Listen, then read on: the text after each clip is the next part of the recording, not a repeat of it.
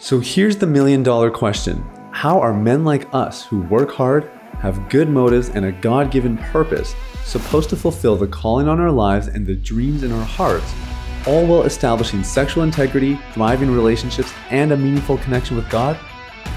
That is the question, and this podcast will give you the answers. My name is Sathya Sam. Welcome to Unleash the Man Within.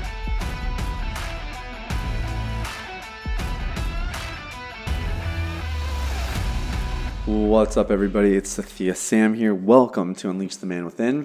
Thank you guys so much for listening. And uh, whatever it is that you have done today and that you will do later in your day, I hope it goes amazing. um, not too much to really talk about here. Uh, I think I'm just going to jump in, but I will mention uh, we're getting really close to the pre order of our book being available online. Stay tuned for that. If you haven't, um, you can kind of you can join like our mailing list or whatever. I, we have a form on the website basically that will notify you when it's ready. Uh, but man, uh, it is really exciting times ahead uh, with the book launch and the release, and some really cool doors opening up for that as well. So uh, we'll fill you in on that later. But um, but just for now, I haven't mentioned the book in a couple episodes, and I thought I would just at least uh, make a quick mention of it. That if you are uh, looking for some more details, they're coming. Uh, but in the meantime, I would love if you could um, at least go check out the website. Uh, I'll put the link in the show notes. You can check out the book. You can uh, put your form in, in there, uh, your form in there rather, and um, and we'll let you know when it's ready. And if you do want to help me, you can join my book army. Um, I actually forget if I've talked about this on the podcast, but that's just for people who really want to help me with the launch. Um, it gets you chapter one right away as well, so that's a nice perk, and a teaching series. Uh, but the uh, the book army really is uh, there for you to um, or to, to help by pre-ordering the book, leaving a review, and um, just sharing it in your circles when the time comes.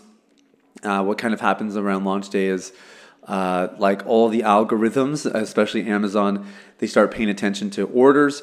They pay attention to reviews coming in, and if you get a decent volume, then it basically snowballs, and people people will take note of it and start to show up in recommended lists and that kind of thing. So uh, if you want to help me in that regard, you can join my book army. Again, it's all at the same link, um, and I'll put excuse me, I'll put that in the show notes, and um, that would mean the world to me.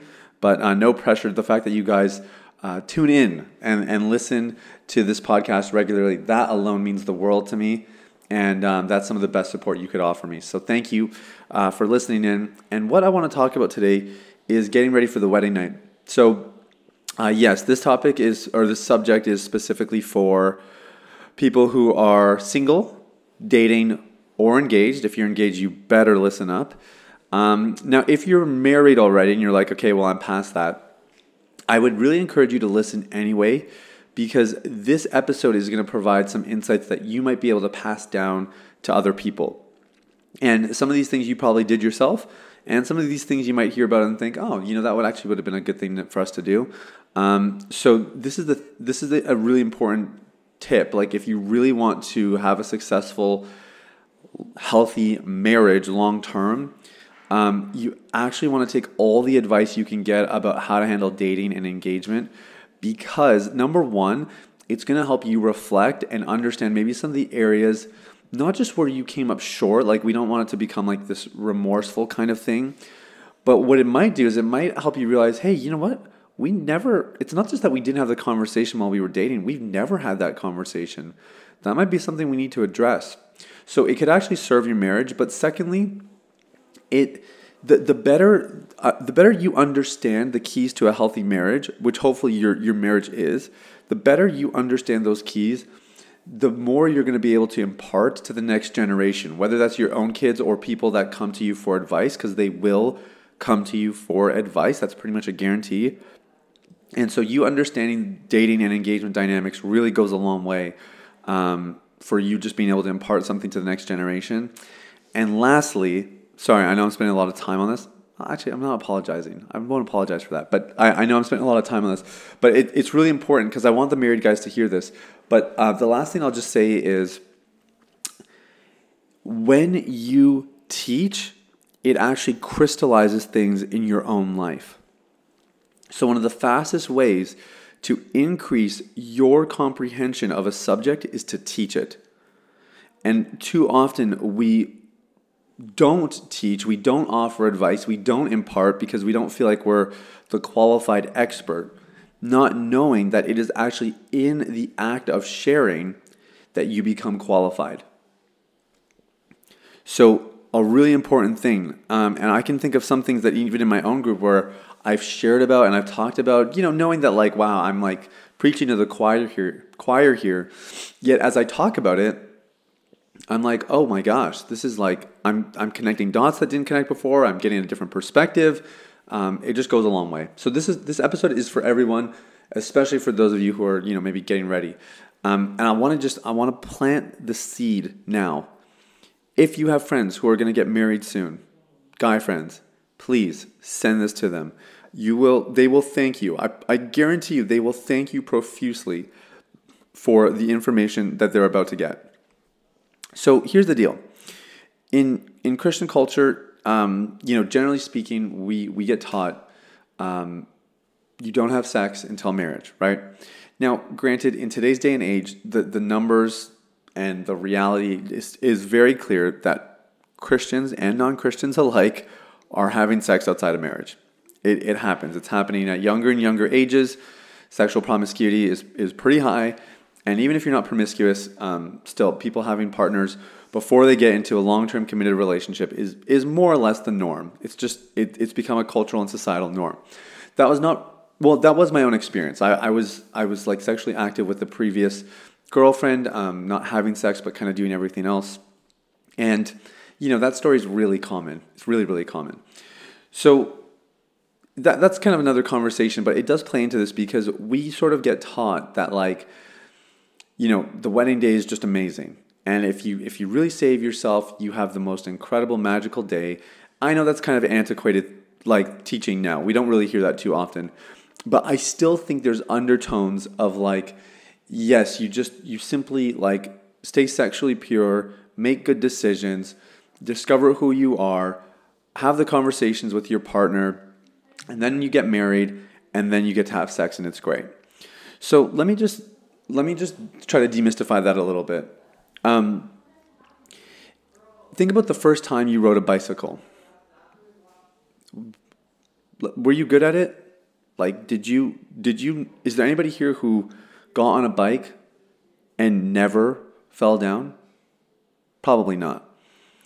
Now, if you were to get on a bike now and ride, you're probably not going to fall. But the only way you learned was you made a couple mistakes along the way. There were some bumps and some scrapes and some bruises because you, you had to keep trying until you could get better at it. So guess what? Sex is no different.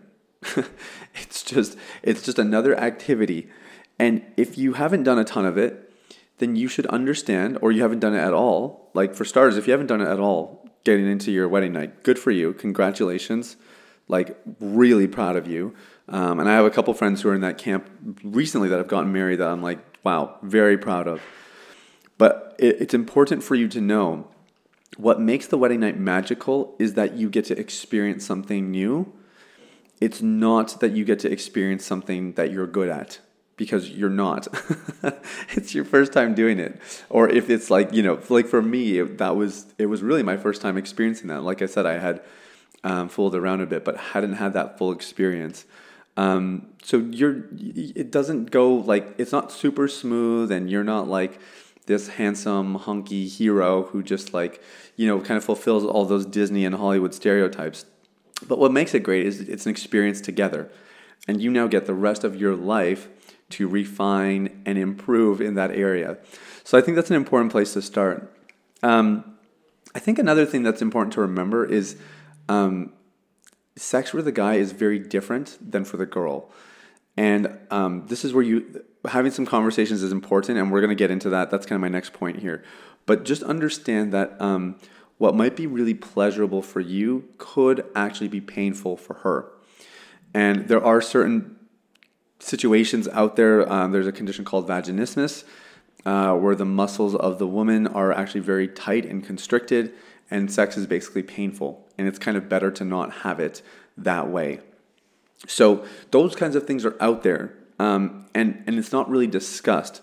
So you can just imagine, like, if you grew up in purity culture, right, or with even just remnants of purity culture, and it's like, don't have sex before marriage. You finally get married, you start having sex, and you know, for you, it's great, ish, like at least on your end. But then you realize that what you're doing is actually causing your partner tremendous pain. Then, hey, actually, this isn't quite what was promised to you, is it? Um, now, again, the, the percentage the percentage of people who experience that is low. It's not something to be afraid of, but it's something to think of because the real key to success, like if you want a, a good wedding night and a good sex life, the key is a servant heart. It's a servant heart.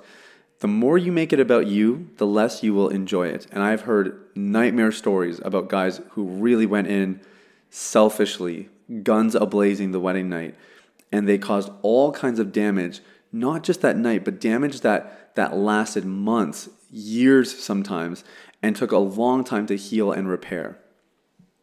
So uh, this is a big deal. You you get to set the tone here, and if you come in with a servant heart, it really goes a long way. Now, um, let me just kind of stop at the midpoint here because I'm sort of talking about everything on the other side of it. But um, but I do want to provide you some like just some things that you can really do leading up to the day or that phase of the relationship. So um, let me just take this midpoint to to mention um, the servant hearted thing is a is a really big deal. Um, make sure that you come in selflessly, and um, and I think it's important that you um, you know you ask the questions that you get the advice that you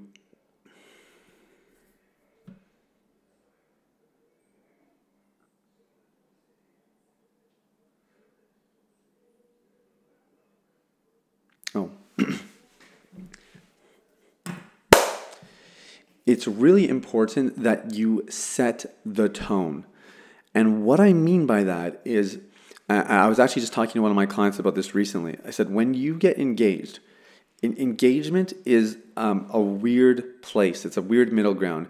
It is the the last phase of not being married, and it's also the first phase of being married. it's very strange because you're not married, and technically, when you're engaged, if you break it off, there's nothing legally binding. It's still, you know, obviously complicated and whatever, but we know like being engaged is not the same as being married.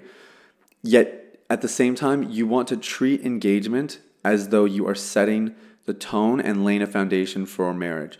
People who go into engagement and think like, "Oh, this is where I'm going to kind of like I don't know, do my last couple things here before I'm, I'm married." Um, those guys start their marriages on the wrong feet. Like they, they are running backwards, basically. So you want to you want to view engagement as an opportunity for you to lay a framework and a foundation that is going to set your marriage up for success. And this mindset is really important because what it means is that you might have to have some hard conversations. It might mean that you have to make some changes in your life. It might mean that you have to make some sacrifices. This is where the rubber hits the road. And how you handle those things during engagement sets course for how you handle them in marriage. Like the switch doesn't just magically flip. The f- switch doesn't magically flip. I think that makes sense. Yeah, the switch doesn't magically flip when you get married. It, it, is, it is a continuation of what existed prior. You build on it. So you want to go into engagement with the mindset of I'm laying a foundation. So this begs the question now of like, okay, what do I do to lay a good foundation to prepare me for marriage? And I'm so glad you asked. So, um, for starters, um, you want to understand that th- that these conversations, some of them are going to be difficult. Okay, um, kind of, I guess, pointing back to what I said earlier a lot of people, like these days, generally speaking, have some sort of sexual history, whether it's with another person or it's pornography. Um, it's funny because for me, I, I grew up thinking like, I'm going to be the perfect kid. I'm not going to fail in this area. And I didn't for a long time. And I always assumed I would marry somebody of an equal standard, you know, somebody who is able to uphold themselves. That was really important to me. So when I got into that relationship where we were, you know, sexually active, and then I found out about some of her history, it really shook me. You know, I felt a lot of jealousy. I felt like, can I really be with somebody who has this history? Even though, like, you know, as a, as stupid as that sounds, like I didn't realize that I was now somebody with history as well. Like I, I had just I had this sort of pompous arrogance about me in this arena, and and I think I just had really lofty and maybe unrealistic expectations, and that relationship actually taught me that I need to really um, I need to make a change here because um, I could see that like my struggle with my uh, my girlfriend at the time with her past, it actually really put a wedge between us, and it also uh, really ate away at her self esteem. Like she just felt bad because um, you know it was causing this kind of thing in me, even though like you know it was what it was, and I should have just been a, a big man about it. So out of that relationship, I learned, oh, you know what? Actually, this is I have to. It's probably better I go into my next relationship, assuming that there's some stuff there, and not fearing it. It's better to just assume it's there. If it isn't, it's a bonus. And if it is there, then I, I have the mindset where like I'm I'm ready to work through it.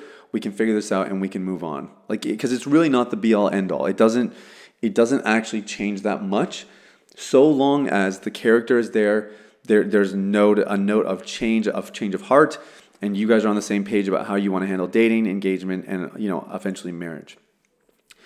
So all that is to say is um, you want to have the conversations, but before that, you do want to go in. It's probably better you just accept that who you're with, um, there probably is some sexual history there.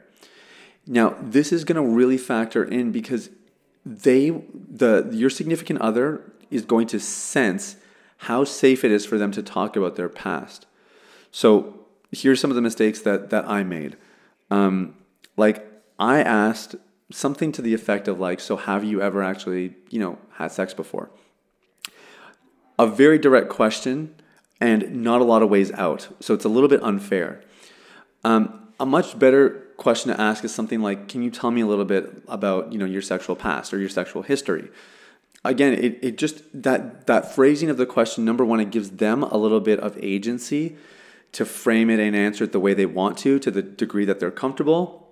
But secondly, it also communicates that, hey, I know there's probably a history there and I'm okay with it. So th- that kind of framing goes a really long way when you're having the conversation.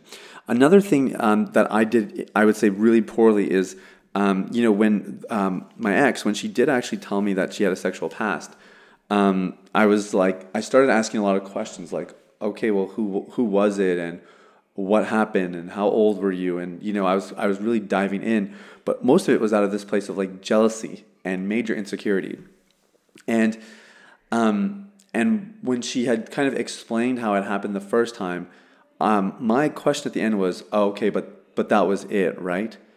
So again, that line of questioning, like, because again, I, I felt so insecure and so jealous that I, I couldn't I couldn't bear the thought of there being more than one experience, even though like I mean Earth to Sathya, like there's rarely only one. Um, but I just I, I didn't know that, and I, I I really had I lacked the maturity to have that conversation well. And so when you ask a question like, okay, but it was just that one time, right? It it really makes it difficult if there were other times for them to be honest about it. So, uh, again, how you respond matters a lot. And the kinder you are, the more accepting you are, even if it's challenging for you. I'm not saying like you should just be super happy about it. Um, but if, if it's challenging, um, just show that there's an openness, that you're not judging, and that you want to keep having the conversation. Ask open ended questions, not did you, have you, um, how old, or, or how did this, when did it happen? But try to just ask open ended questions like, can you tell me more about it? Um, what was that experience like for you? What were some of your takeaways? Um, like you don't seem like that that person that you described in that story. What's changed since then? How did the change come about? Um, those are some really good questions to be asking in those conversations. It should not just be a yeah, here's what I did, and um, just wanted to let you know, you know, or like tell me everything you've done. Um, so that that's a that's a really big one. Now if you run into conflict, okay, so they, you know, you've done something and they're like, I can't believe you've done that. Or maybe you've shared something you've done and, um, or sorry, it's the other way around. They, they've done something and you can't believe they've done it. Um, you have to understand that it is not a, um, the, the point is to not have a single chat about it, is to have a conversation, dialogue, ongoing, talking it through, and always, always measuring the level of safety in the environment. And when safety is thin, to, to back away, to, to pull away a little bit and say, okay, we have to keep talking about this, but maybe we need to just give a bit of space. And when safety is high, really engaging, being present in the conversation, asking questions. Now, um, another really important thing to talk about is expectations. Okay, this is a big one because as I talked about earlier, we we all have expectations of what sex is going to be like, what marriage is going to be like, the wedding night, all that kind of stuff. These are all things that we we think about and rarely rarely are couples actually on the same page about it. So it's very important to have a conversation. And you know, a lot of guys who are engaged and getting ready for their wedding night are super scared because they're like, I don't know if I'm going to be able to perform. I don't like I'm scared that that she's going to be disappointed. And you know the things that guys think like girls are super concerned about are like so irrelevant to them it's almost laughable. But you you just don't know right? You don't know if you don't know. So like i, I heard a story about this is actually one of my uh, one of my former mentors um, I mean, we still keep in touch and stuff. He's just not in that kind of relationship anymore. Um, but he uh, he told me about how like he spent the days leading up to his wedding night like grooming, you know, grooming down south because um, he wanted he wanted to just show the level of care and consideration that he had for his wife, and uh, you know, it was such a it's just a, it's hilarious to think about because like you know she obviously she didn't care like those things just don't matter especially on the first night because um, you have to remember, like, whatever anxieties you have, however scary you think it is f- for you, it's just as scary, if not scarier, for her. Because it's so vulnerable for them. They're really putting themselves out there. It's a very intimate experience. Um, men are, the, our brains are wired around sex to be uh, more like predatorial, not, not predators.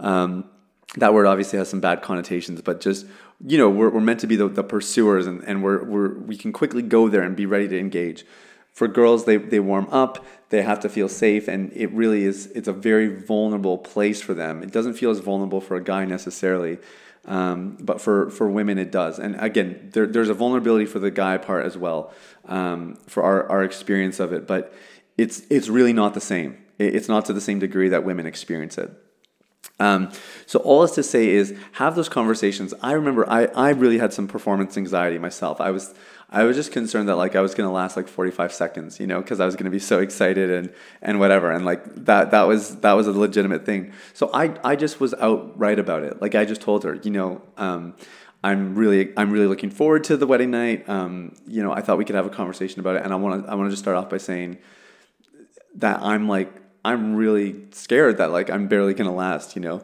and uh, and so we it, it, was vulnerable at the time but like we did kind of chuckle about it and she was like oh honestly for me um, i don't care about that. Here's kind of what i'm really expecting what i'm looking forward to.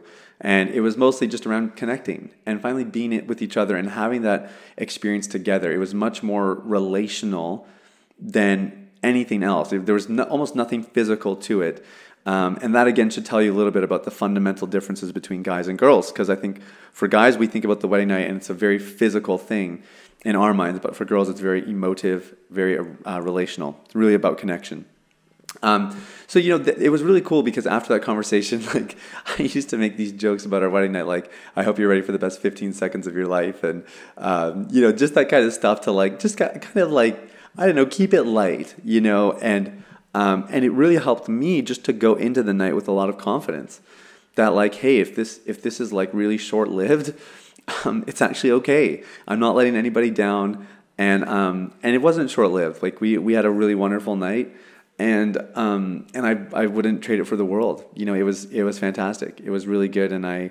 Um, yeah, I really, really enjoyed it. And a huge part of it was because of the safety that we had around the subject because we were already having the conversations before.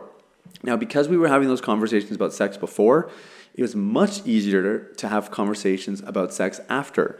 And that was something that my wife and I did pretty early on, having conversations, feedback. Um, and, and she's been able to communicate some really useful things like, hey, I, I need you to do this, um, or I don't like it when you do that, or whatever. Um, and because we've we've laid that framework of already having the harder conversations around the subject, um, it was just easy. It was easy for us to um, to talk about it, and even when it was difficult, we just had a framework there already. And in a couple days, um, I'm releasing an interview with Hayden and Savannah Paul. Um, and we talk about this in a little bit more detail as well. It actually got really funny at one point, um, just talking about the differences between guys and girls, but I'll, I'll save that for the episode. Um, but um, anyway, there's some more details there. Now, the last thing that I would really encourage you uh, leading up to you know your wedding night, getting ready. Um, obviously, there's some really practical things. Um, you know, like talking about protection. You know what you're going to use, making sure you're on the same page about that, um, and that you come prepared. That's your responsibility as the guy. Um, unless she wants to do it, which is fine. Otherwise, you know, um, that's on you because that's that's your stuff. If, especially if it's pertaining to your uh, your parts. And I guess if it's pertaining to hers, then she should look after it. But you know what I mean. Um, but the last thing I would say is um, is really be patient. Be patient. Your brain is going to kick into all kinds of like overdrive and like hyperactivity almost. Just you're going to be like a, a bat out of hell kind of thing, like a horse out of the gate.